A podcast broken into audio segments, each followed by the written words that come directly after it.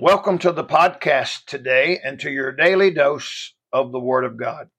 Let me ask you a question. Have you given thanks to God for at least one thing today? If not, why don't you do it right now? Today will be our Thanksgiving Thoughts, part number six. Today I want to talk to you once again about being thankful in trouble. 1 Thessalonians 5:18 says, "In everything give thanks, for this is the will of God in Christ Jesus concerning you. Today, I want to talk to you about Paul and Silas when they were in jail. Guess what they did when they were in jail?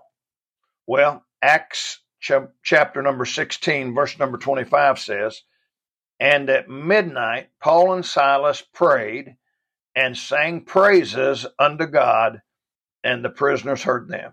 Listen to this. they were beaten and put in jail for serving the Lord. And guess what they did not do? They didn't mumble, complain, gripe, bellyache, or anything else. You know what they did? Listen again. And at midnight, Paul and Silas prayed.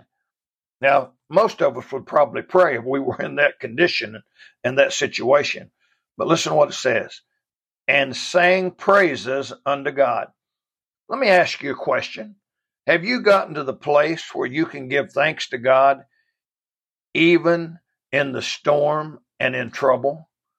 It's something that many of us have to work on. Today, if you're in trouble, why don't you think about all the things that you have to give thanks to God for instead of the things to complain about?